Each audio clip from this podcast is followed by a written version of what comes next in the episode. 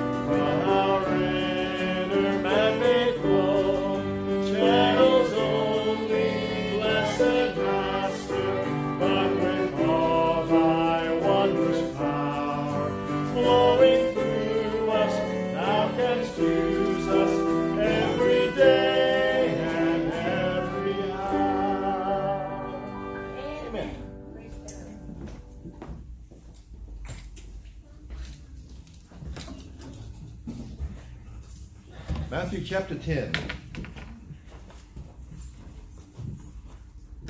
Last week we were in the Beatitudes, Matthew 5, 6, and 7. And I'm going on Wednesday nights, some highlights from my Bible reading.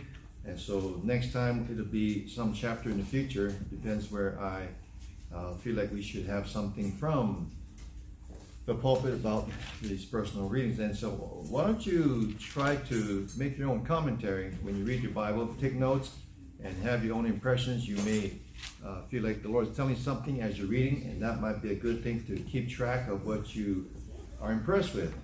Matthew chapter 10. Matthew chapter 10. I'll try to cover the whole chapter, which means we'll have to read verses and then make commentary or remarks about some of the things that are here. Matthew 10, verses 1 through 4. Verses 1 through 4 is the calling or the choosing of the 12 apostles. And you have the list of names here in verses 1, 2, 3, and 4. And so I'll not I'll not read them because I want to get through some of the other parts of this chapter. But here you have the names of the 12 apostles. Notice that all of them are male, all of them are men. The Lord did not call a woman to be an apostle. Uh, that's nothing against a woman, by the way. Just because he exercises his prerogative to choose a man to do teaching and preaching does not mean that a woman is inferior. And so I'm not sure who that person would be that first fussed about uh, Paul the apostle was a chauvinist or Jesus Christ was unfair because he chose men. The fact is, he chose men. He chose men to preach the Bible, and therefore that's just the way it is. And so when someone or a church or an organization or institution begins to allow women to preach, it's because of pressure from society and from within the church that well, we must keep up with the times, otherwise the world might think we are old-fashioned and backwards. Well, those are not legitimate concerns, although the world itself will always find fault with the church if they're trying to do the right thing. So might as well do the right thing and let the chips fall where they may. Yes. All right, so uh, the men that are called are men. Now, verses 5 through 15, under this portion, I have put down the word consideration. The first five verses or four verses, I have called it, uh, I've dubbed it calling and now consideration. Verses 5 through 15 is consideration. And now in the first few, two verses, verses three verses, 5 through 7, 10, 5 through 7, let's look at these verses. Chapter 10, verses 5 through 7 of Matthew. These 12 Jesus sent forth and commanded them, saying, Go not into the way of the Gentiles and into any city of the Samaritans enter ye not, but go rather to the lost sheep of the house of Israel. And as you go, preach, saying, The kingdom of heaven is at hand. Now, verses 5, 6, and 7 is a very important three verses because when you consider what he's saying here, there's a big distinction between what he says to these apostles to do, where to go, and who to talk to, as opposed to after his resurrection, who to go to and what to preach. And so you see a big difference here in verses 5, 6, and 7. And so the 12 are commissioned to go to the Jewish people, his own people. Uh, the Apostle Paul later on would be very burdened about the Jew first, Romans 1, 16. The gospel should go to the Jew first because he had a great passion for his own kind, the Jewish people. And so Jesus came, first of all, remember, to reach his own nation, his own people, the Hebrews, and he was going to come and bring in a kingdom for the Jewish people. And that was his first intent. And of course, the people, the nation rejected him. Therefore, we are the recipients and the, the benefactors, uh, beneficiaries, I should say, of uh, the Jews rejecting Israel. Kind of funny how it worked out. And so we have the gospel now, even though the gospel first came to the Jewish people. Now, you want to write down as a note Matthew 28 and Acts chapter 1 and verse number 8 because those two references talk about give the gospel to the whole world, which would involve all kinds of people, not just Jewish people. So the commissions to the Gen, uh, to the Jews, the twelve, very specific. When they rejected the Messiah, the gospel goes to all the world, and that's why the local church has been given that commission to take the gospel to everyone. Everyone is a candidate for salvation. Everyone is. Now the message, verses uh, seven, verse number seven. And as you go, preach, saying, "The kingdom of heaven is at hand." Do you know that is not what we preach today? We don't preach the kingdom of heaven is at hand. We preach, believe in the Lord Jesus Christ and thou shalt be saved. Amen. Acts 10, uh, uh, 30, Acts, what is it? 16, 31. 30 and 31. And so that is the message that we preach today, salvation by faith, not the kingdom is coming. Now, the, just to pass on a note to you, the Jehovah Witnesses, they believe that they are preparing themselves for the kingdom of heaven. And that's why they're so diligent and so dedicated, and they are unwavering in their mission to give the gospel to every creature, and then they will survive the tribulation because of the faithfulness, and they will enter into the kingdom of heaven. That's what they hope for. The Christian's message today is to preach the gospel to every creature, believe in the Lord Jesus Christ, and thou shalt be saved. Now, look at in consideration verses 8 through 10. The consideration now, he tells them, is how to perform this ministry, how to reach the Jew. Here's what you do to reach the Jew. Consideration, how to perform your ministry of reaching the Jews. Verses 8 through 10. Heal the sick. That's not what we try to do.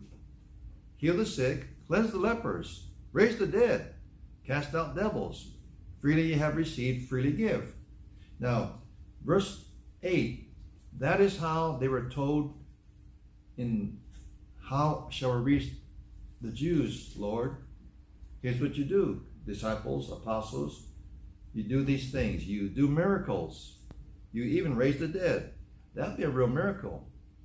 And today, no one can do these things, but they try to fabricate, facsimile, try to duplicate what is really, what really happened in the first century with these apostles. And so that's not what we do today. The method is to persuade the Jews by miracles, by signs, and by wonders, to pers- persuade them to believe on the Messiah. Now, he also says this freely, that's a good word, free. You like free? You like free things? Go to Sam to give you, you swipe your card at a kiosk and you get a free sample of something. Oh, free is good. Yeah, actually, you paid for it because of membership, but free is good. Freely you have received, freely give. Now, uh, they were told you don't charge people, the Jews, anything for what you do for them. If you do these things in verse number 8, don't charge them money because it's, first of all, not your power, it's my power. I give it to you freely. I want you to do these things to persuade them to believe on me. Don't charge them. You got it freely. Give it to them freely. Now, people who try to copy every single thing in the Gospels, they have something to try to figure out. Because, first of all, nowadays when you do Christian ministry, it's not free. It costs something to do Christian ministry. It costs something to support missionaries. It costs something for missionaries to go in the field. It costs something for a church to operate. It costs everything, everyone something in modern times. So nothing is totally free. The gospel is free. You don't charge for that. Oh, uh, I just thought about this one time. Um, uh, our friends, uh, the Matthews, uh, they were. Um, Valerie was adopted by a Chinese couple, an old Chinese couple, and uh, they had asked me to witness to the father and to the mother. I witnessed to the father, and the, the initial way to do that was uh, Pat, um, the son-in-law, was going to have a barbecue. Of course, I'm going to come to a barbecue, right? And so he always cooks meat well done for me, so that's really nice of him. And so I would go there, but the intent was to witness to the father in law. And so you don't just jump on people, but you try to get something in when it's appropriate. So he's talking away about different things, and I'm waiting for an opportunity as we're eating, and he's uh, got everything under control. He's an older man, and he's a he's a self-made man. Learned how to invest on his own, built his printing business on his own. So pretty much a self-made man, a, good, hard-working man, I would say. And so, yet he was not a Christian, but he um, didn't feel like he needed to receive Christ personally because he had made it through life pretty much on his own. And so, people like that are difficult to to see their need for Christ. Anyway, looking for an opportunity, and finally, I get a chance to talk to him about being saved. And you know what he did? You know what he did? Now you need to look up here and watch this. Here's what he did. As I'm talking about being saved, here's what he did. He reached to his back pocket, he pulled out his wallet, and he said, Here, how much you want? This fucking man, how much you want? He thought I was telling him something, and he won. He thought I had. I was. He thought he had to pay me. I said this. No, no, no. I don't want your money. I said I want you to understand what I'm telling you. I want you to be saved. I want you to know that. Oh yeah, yeah, yeah, like that. You know. So he really thought he had to pay for this quote advice. Now, if I was giving advice how to fix his computer, and I was like, we're repairman, I'd say, yeah, you owe me 45 bucks for an hour, you know, whatever. But I wasn't doing that. And so he says, go and give them, do things for them freely. Verse number nine. And I, I, I need to repeat. Nowadays, you cannot do things for free because HECO wants money. A landlord wants money. Somebody wants money. Okay? It costs money for things. And so it's not wrong, it's just the way things are.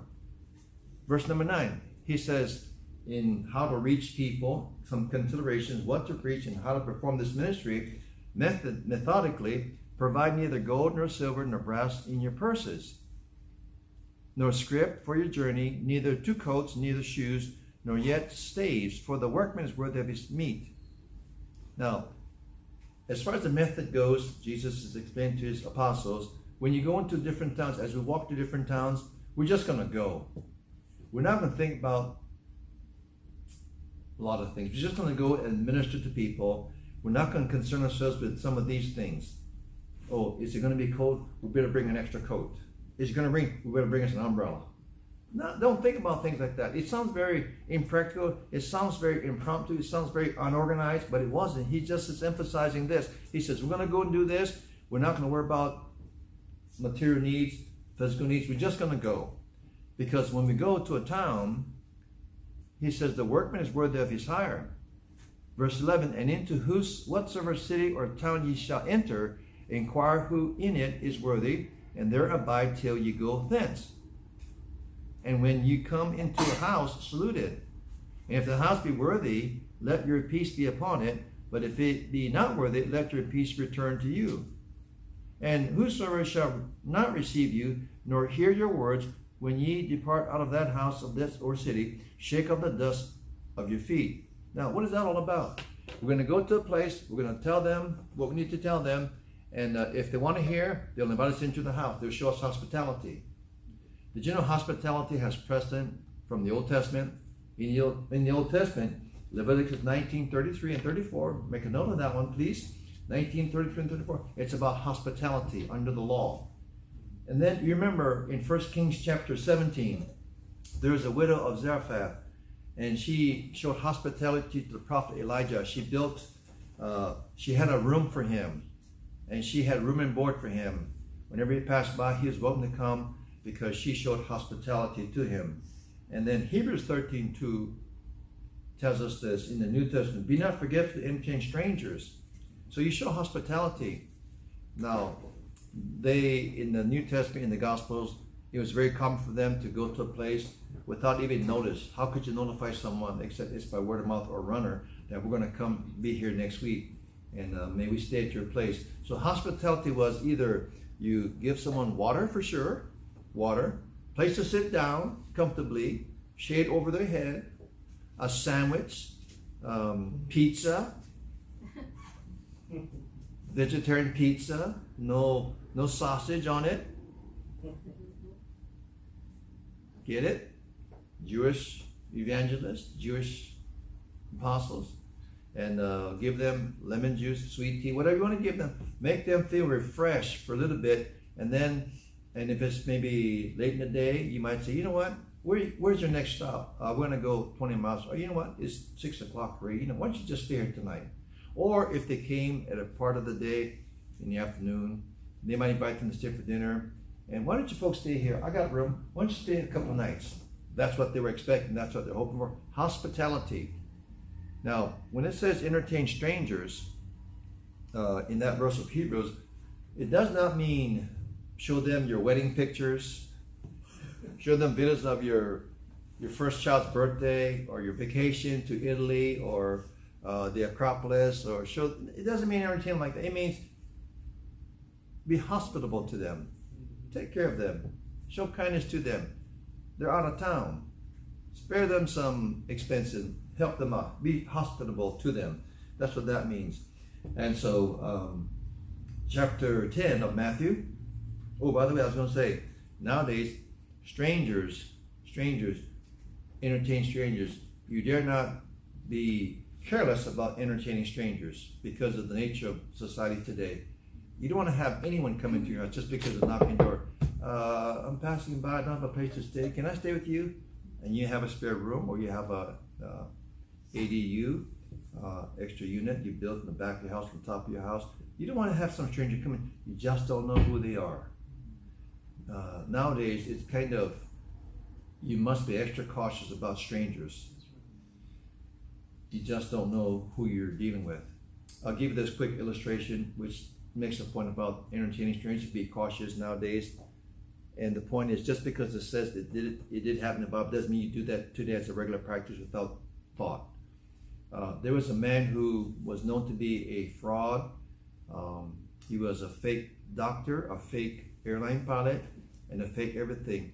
Focus on the years ago had him interviewed, uh, Frank Abagnale. A movie was made by him by uh, the famous producer, what's his name, Jewish producer, and uh, back in the 80s, and it portrayed him as somebody who was really clever and everything. Did you know there's a report out that everything he said was a lie? Someone fact checked him.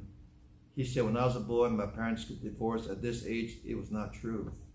And he had done this about it was not true. Somebody actually fact checked him and turned out it was not true. So the faker who supposedly faked everybody out, faked the media out, hmm. faked Christians out. It never really happened like he said. Hmm. That's amazing. You just don't know who you're dealing with nowadays. Hmm. So be careful about entertaining strangers.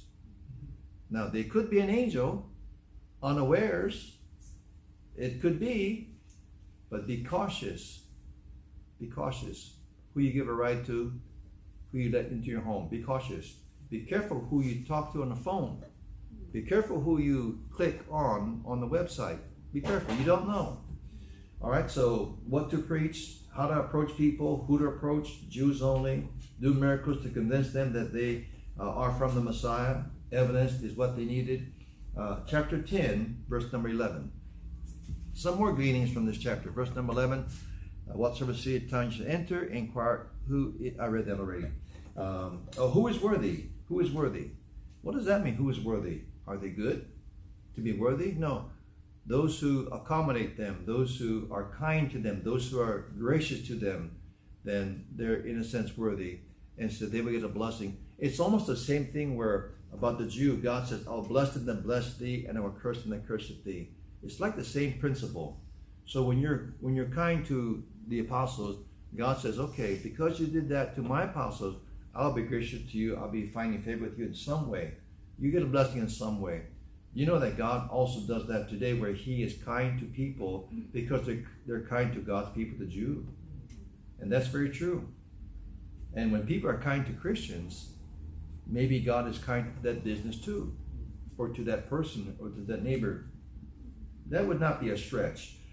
Chapter 10, verse 16 through 22. We looked at the calling, consideration of who to talk to, and how to do it. Now we look at the cost. Chapter 10, verse 16 through 22, the cost of following Christ. Behold, I send you forth as sheep in the midst of wolves. Be therefore wise as serpents and harmless as doves. But beware of men, for they will deliver you up to the councils, and they will scourge you in their synagogues. And ye shall be brought, there's not much good news here. And ye shall be brought before governors and kings for my sake, for a testimony against them and the Gentiles. Now, these verses talk about the cost of following Christ. He tells the apostles, now, it's pretty exciting that you can cast out devils, and one time in Luke chapter 10, they came back so excited because they could cast out devils. And he says, Don't rejoice in that, but rather rejoice because your name's written in heaven. So this is going to be pretty exciting for them to follow Christ and do things that he did. And they'll be very, very, uh, well, the word is excited about doing what Jesus would do. But he then says, Caution, There's a cost to following me because not everyone's going to accept the message, accept you, and uh, they will take advantage of you. Uh, he's being very blunt with them. He's being very forthright about what to expect. Look at this. Rush Limbaugh used to do this. In his firmly nicotine stained hands. This is an ad, a facsimile ad for the Pony Express. Pony Express.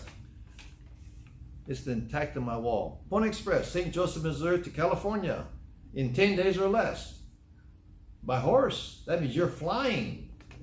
Flying horses. Wings. No stopping, just go. And then you get to a certain point, a certain mile marker, and then this other guy, you know, they change horses and change riders, or maybe the same rider to change horses until they get to California. It takes them 10 days. Listen to this ad. This is about being blunt. Wanted, young, skinny, wiry fellows, not over 18. That is so wrong. They're saying if you're over 18, you can't handle the rigors of being a Pony Express rider. But if you're young and skinny and wiry, you can. Must be expert riders, willing to risk death daily. Orphans preferred. Wages $25 per week. That was a lot. Apply Pony Express Stables, St. Joseph, Missouri. Now, that is an ad, a very blunt ad, asking some young man to sign up and risk his life. You know what Jesus said to his apostles? It's going to cost you to follow me. You don't have to be young, skinny. You're not, don't have to be a certain age, but when you follow me, it's going to cost you something. That's what he's saying over here.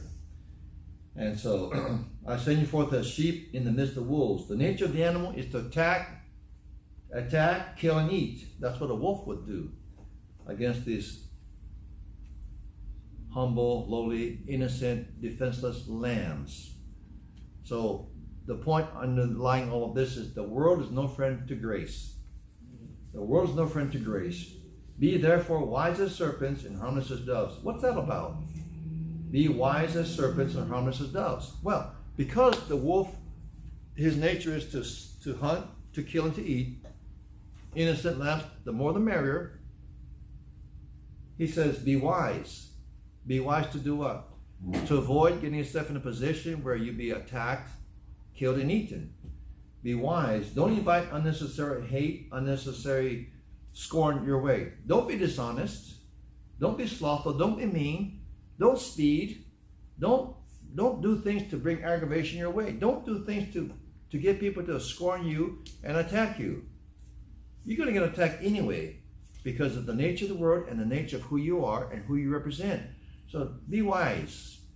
Don't go into a courtroom and say, "Hey, judge, I don't care what you say. I'm right. You're expecting to get uh, contempt of court, okay? A fine. Cop pulls you over, Carmen, for speeding in your truck. You're not going to say to, her, to the cop, hey, you know what? Don't you know I am? I'm a member of Independent Baptist Church. I can speed if I want to. I sing in church, okay?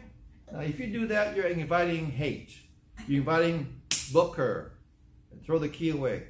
He says, be wise as serpents and harmless as doves. Don't bring unnecessary rejection, hate, unnecessarily. Verses 17 through 20, under the cost, 17 through 20. Beware of men, for they will deliver you up to the councils, religious persecution, and they will scourge you in the synagogues, religious hate. Verse 18. You know, some of the most the most some of the most evil and violent hatred comes from religion against another religion. Now, Christians, real Christians, do not do these things. Real Christians do not do these things. They don't scourge you. They don't do that. But a man-based religion or a religion that has no biblical foundation and Christ is not the center of everything, they tend to have a despising of another religion that doesn't conform to their religion. So he says, uh, you're going to have this at verse number 18, religious persecution, and also have persecution from the government. And ye shall be brought before governors and kings for my sake, for a testimony against them and to the Gentiles. But when they deliver you up, verse 19, take no thought how or what ye shall speak, Now, let me say something about verses 17 and, and uh, here. Um, he says, oh, let me know. let me say something about verse number 19. But when they deliver you up, take no thought how or what ye shall speak. For it shall be given you in that hour, same hour, what ye shall speak. Now, verse 19. Would you say verse 19 is applicable dogmatically as a rule for today? Would you apply that verse today? The, the part about this verse that is kind of abused is take no thought in how or what ye shall speak.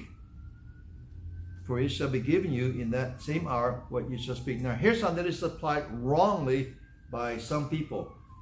Listen carefully. This is how it's wrongly applied. But the rule, the thing is, it said in the Bible. I'm going to do that because it says that in the Bible. You have to make the distinction of rightly dividing the word of truth. Okay. Otherwise, you're going to copy this and make a fool out of yourself. Would a would a would a lawyer representing you actually not prepare his case in court? If he shows up on the day of the hearing and uh, the, the, let's say the court, the case commences, the jury's all in order, everything, they've been vetted and everything, and he's going to represent you. He comes to he comes to court, and you say, "Oh, I'm so glad you're here. Are you ready?" He says, "Well, I'll just get up and talk." That doesn't make you feel good. If he says, "Well, no, I just got up and I just drove over here and I just had time to shave and have breakfast at McDonald's, and here I am, and uh, I haven't even looked at the folder yet, so I don't know what's going on, but I'm going to trust God to show me." That's a bad lawyer. He's not prepared. Well, let's go into the spiritual world. Uh, a guy comes to teach Sunday school class, opens his Bible, he does this. Watch now, watch up here, watch, watch. Opens his Bible, and he does, or let's say a, a pastor opens the Bible like this in the pulpit. He walks to the pulpit, the choir has sang, and everything preliminary done. He goes like this.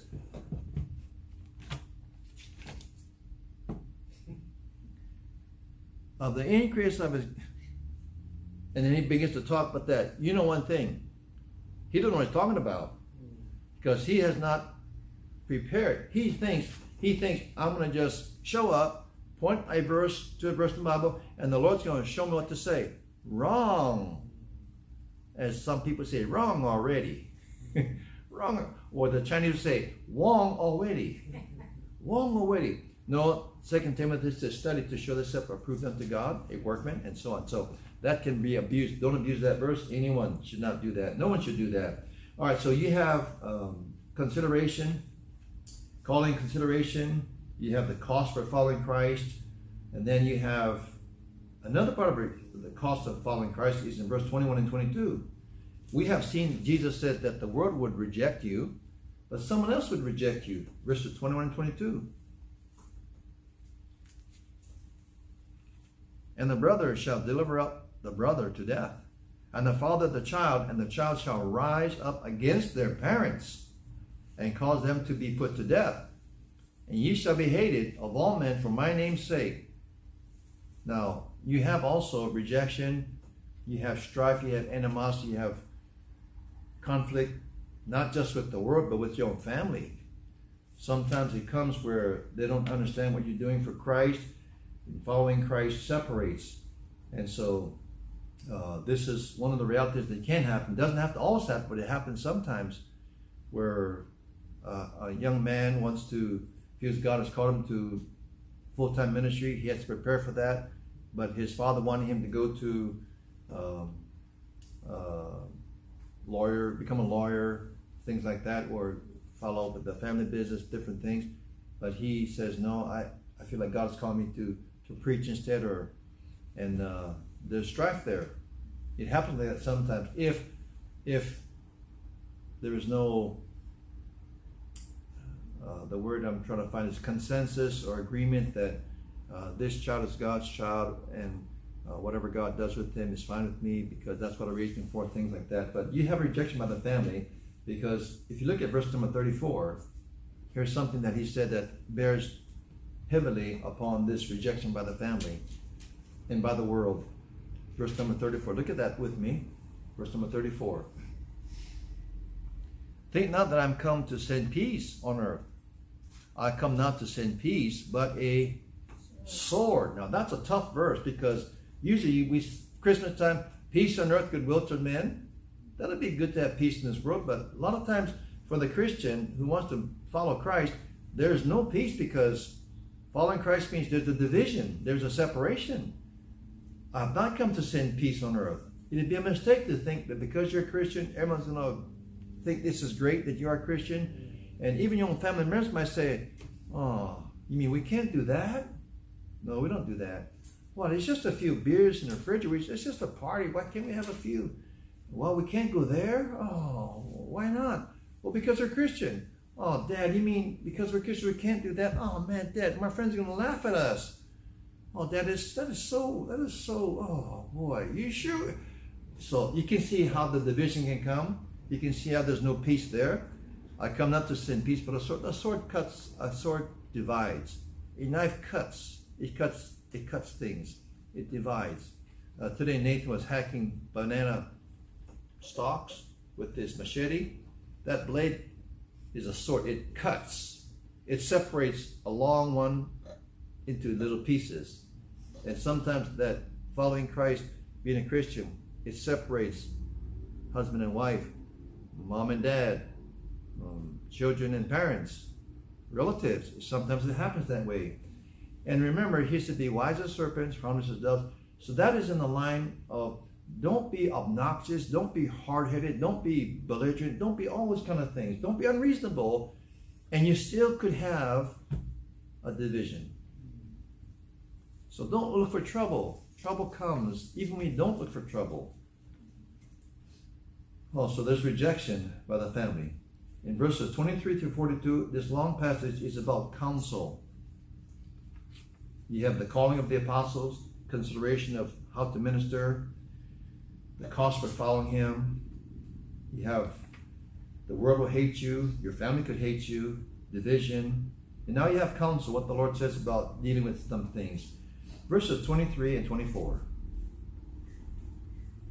The disciple is not above his master, nor the servant above his Lord. It is enough for the disciple that he be as his master, and the servant as his Lord. If they have called the master of the house Beelzebub, that's another name for the devil, how much more shall they call them of his household? And so this is about this is about uh, having trouble, uh, being accused of uh, being bad, and so on. And so he says, don't be surprised if these happen. Now Matthew five eleven. Look at this verse. Go back a few chapters. Matthew five eleven. This verse has bearing upon what he's saying here. Matthew five verse number eleven the counsel he gives to the apostles when they face opposition and rejection. Matthew 5.11. Um, you, look, uh, I think about this. Uh, a pastor can be minding his own business and he'll be he'll be hated because some people just will find fault with whatever he does. A Christian, uh, a police officer doing his job will be accused of being uh, abusive because he has to take down somebody. Stan, I have a video I would like you to see, a short clip. It's about some foreign country in which a guy has been has been approached by a police officer in another country. The guy's walking to him like this. This guy walking him lifts up his shirt like, "Go ahead, tase me. Go ahead, tase me." Lifts up his shirt. Go ahead, tase me. I'm not afraid of you. And then another car comes up behind him. Two guys come out in uniform. One guy walks behind him. Here's what happens. You're gonna like this one. This how it ought to be done. This guy who's acting very belligerent, walking toward the, the officer. This guy walks by he does this. He walks by he just goes there, whack, and knocks his leg underneath him. He falls back like that. The guy gets turned over and he's cuffed in about three seconds. It was so cool. It was so effective. No argument, no stalemate, just take care of business. so good. Now, what's that all about? You do your job, and you do your job, you still get criticized. You still get criticized. So this is about a Christian being a Christian.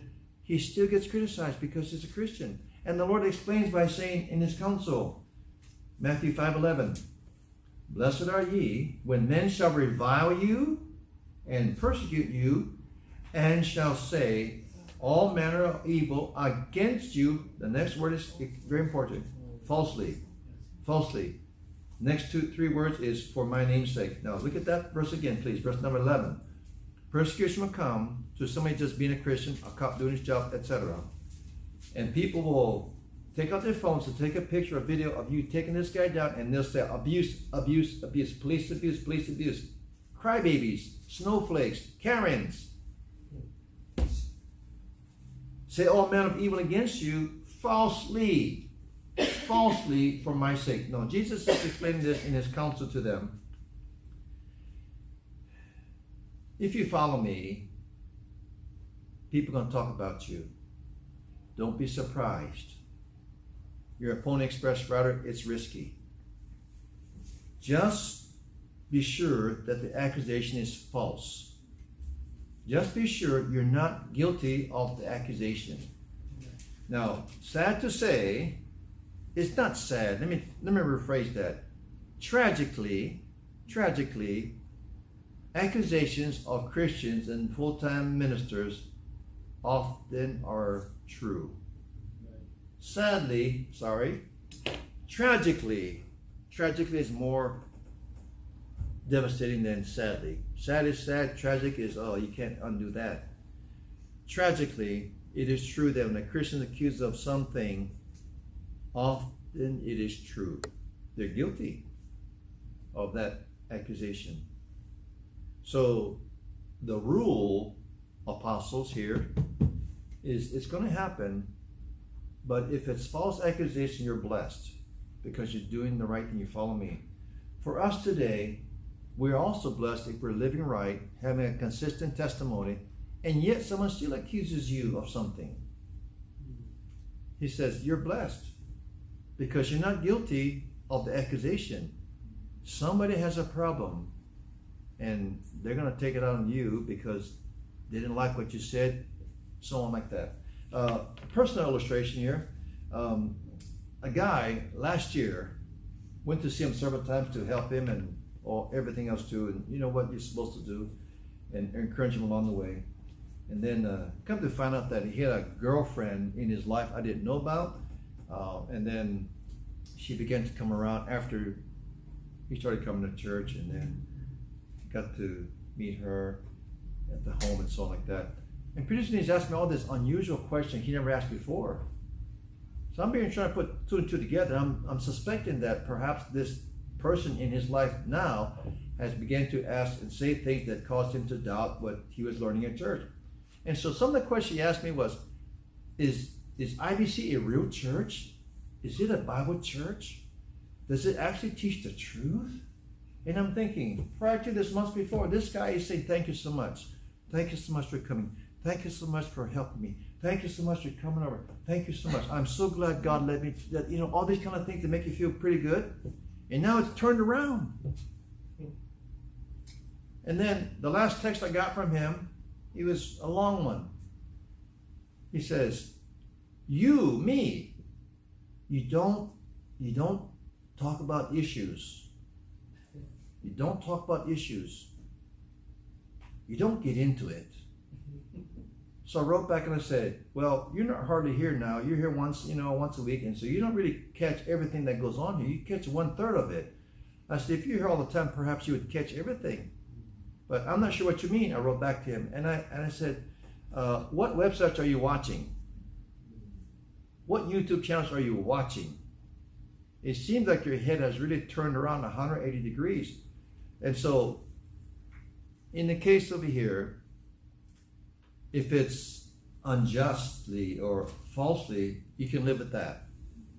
You can live with that, all right? So remember this if it's unjust, if it's false accusation, you can live with that.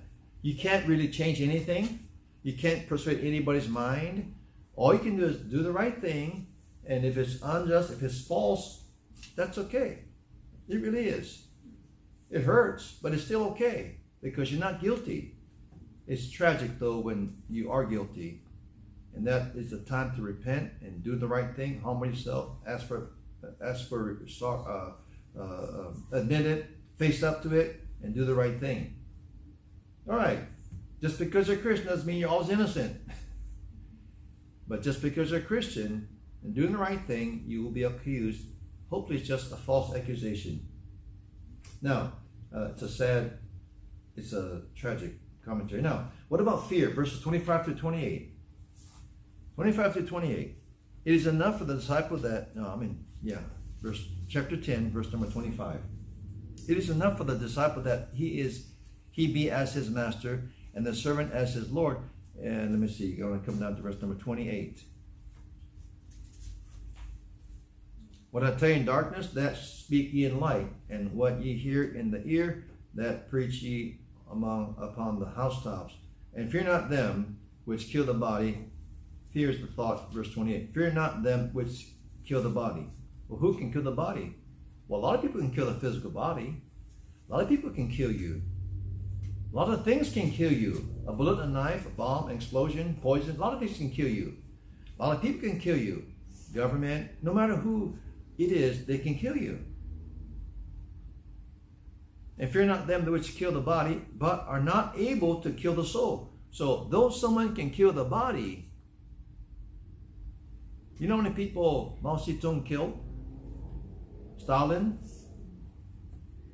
Uh, the numbers are in the millions. Pol Pot? Incredible amount of people that were killed because they can kill the body, but look at that. He says, Don't fear them. They're not able to kill the soul. Rather, fear him which is able to destroy both soul and body in hell. Now, who would that be? Who can say, I have the authority to take you to heaven, I have the authority to keep you out of heaven? Who has that authority? Well, it's not a government, it's not a it's not a dictator, it's not a president, it's not anybody I mentioned. Not anybody today can do that. No matter how powerful they think they are and how conniving and wicked they are, they cannot take away your soul. Fear the one who can. Send your soul to hell. Who would that be? It's not the devil. The devil cannot take send you to hell. He doesn't have that authority. God is the authority. Fear him. The Proverbs talk about that. By the way, Abraham Lincoln, when asked about his political opponents, the question was, Do you fear your opponents? You know, Abraham Lincoln says, I fear no man. well, that's a good attitude to have. But the proverb says it's a snare to fear a man.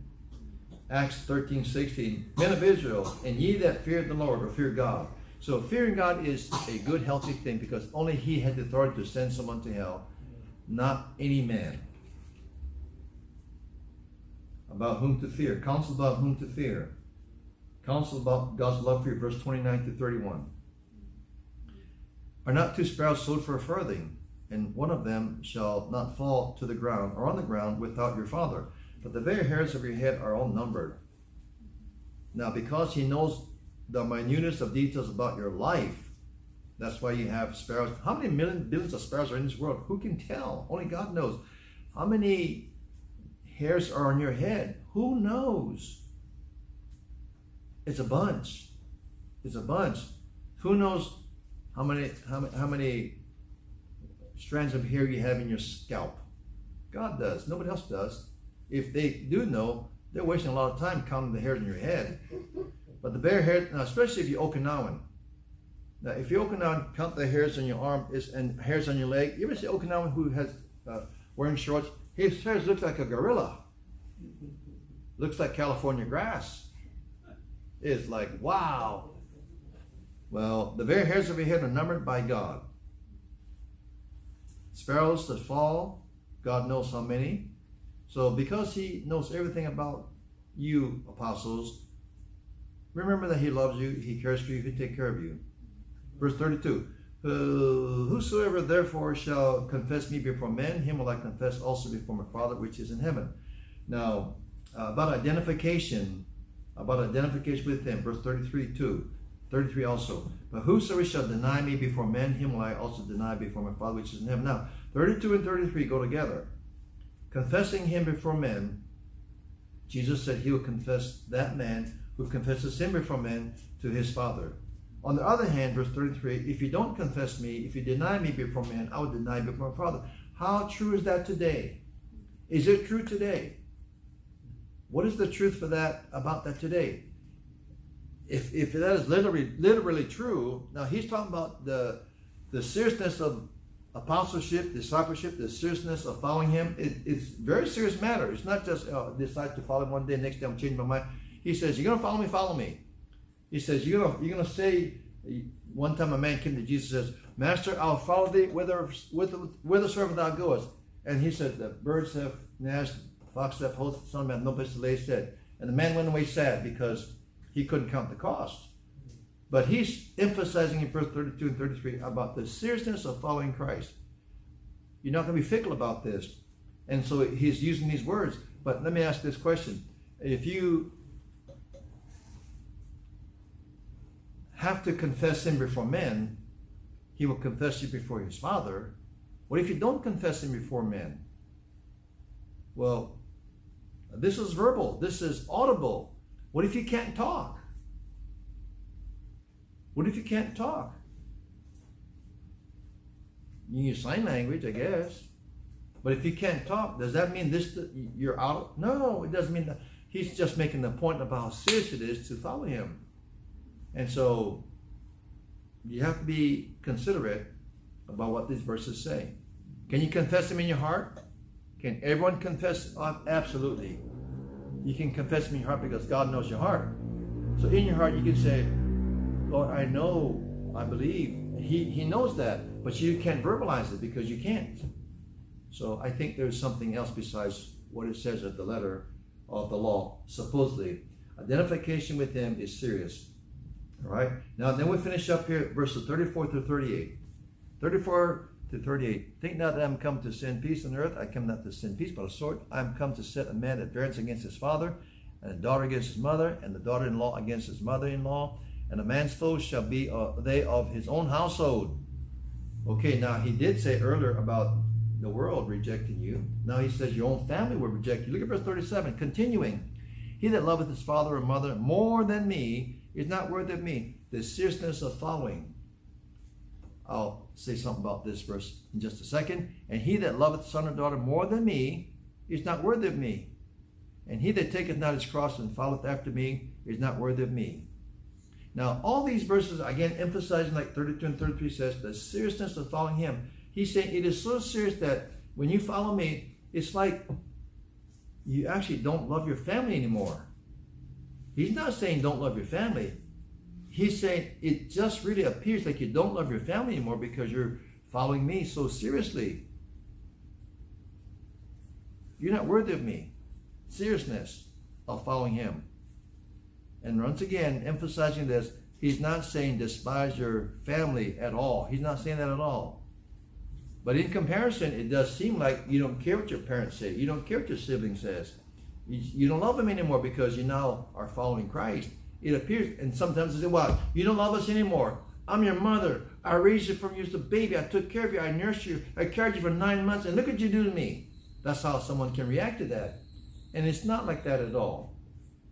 And so he's explaining, he's giving them counsel about the seriousness of following him and how it appears that you don't love anyone anymore because you're following Christ. So it's something to really think about here. So this is what you find in this chapter. At least I did, and uh, I calling, consideration, the cost of following, and counsel. So hope that is meaningful to you in some way. Let's pray. I gotta go. Thank you, Father, for the Bible and we pray that you help us to learn something from it each time we meet. In Jesus' name, amen.